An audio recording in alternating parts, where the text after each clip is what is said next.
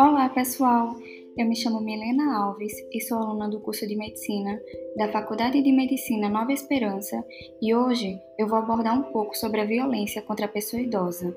Destacarei sobre pontos relevantes respaldados pelo Estatuto do Idoso, sobretudo no que diz respeito acerca da violência contra a pessoa idosa.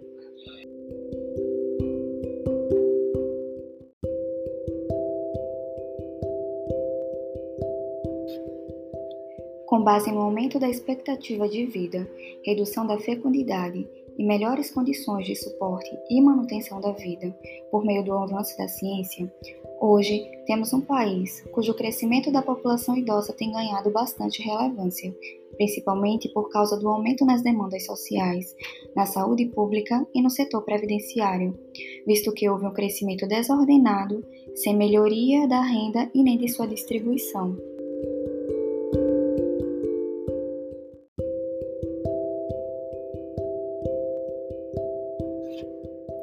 Segundo o Instituto Brasileiro de Geografia e Estatística, IBGE, sabe-se que há no Brasil mais de 30 milhões de idosos, que são pessoas com idade igual ou superior a 60 anos.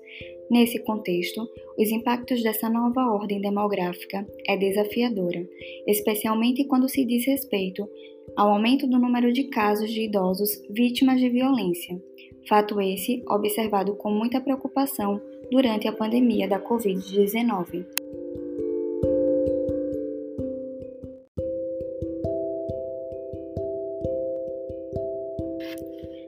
De acordo com o Estatuto do Idoso, que é um documento que tem o objetivo de garantir os direitos da pessoa idosa, a violência é qualquer ato, ação ou omissão praticada que cause morte, dano ou sofrimento físico e ou psicológico. Assim, as principais formas de violência perpassam pela negligência, que é o tipo mais comum de violência, que é quando os responsáveis pelo idoso deixam de oferecer cuidados básicos, como higiene, saúde, medicamentos e proteção.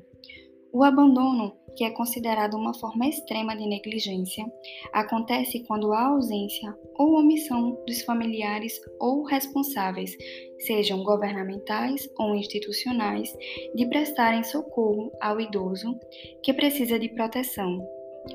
Além disso, tem a violência física, que é quando é usada a força para obrigar os idosos a fazerem o que não desejam, ferindo, provocando dor, incapacidade ou até a morte. Tem a violência sexual, a psicológica ou emocional, que é a mais sutil das violências, inclui comportamentos que prejudicam a autoestima ou bem-estar do idoso. Por último, tem a violência financeira ou material, que é a exploração imprópria ou ilegal dos idosos ou o uso não consentido de seus recursos financeiros e patrimoniais.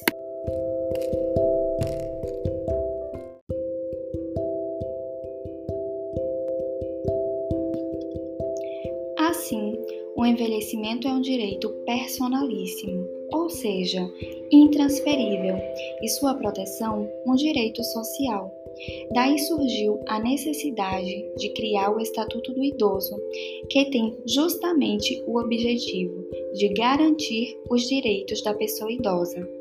Dessa forma, a Lei nº 10.741, de 1º de outubro de 2003, que dispõe sobre o Estatuto do Idoso, é considerada uma das maiores conquistas da população idosa do Brasil.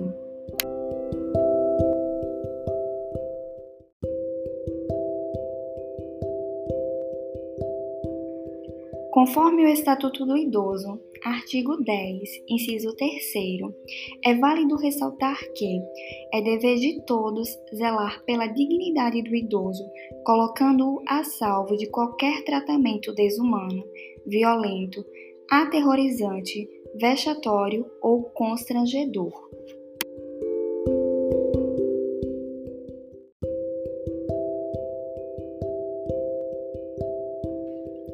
Portanto, segundo o artigo 19 desse mesmo Estatuto, os casos de suspeitas ou confirmação de violência praticadas contra idosos serão objetos de notificação compulsória pelos serviços públicos e privados à autoridade sanitária, bem como serão obrigatoriamente comunicados por eles aos órgãos competentes.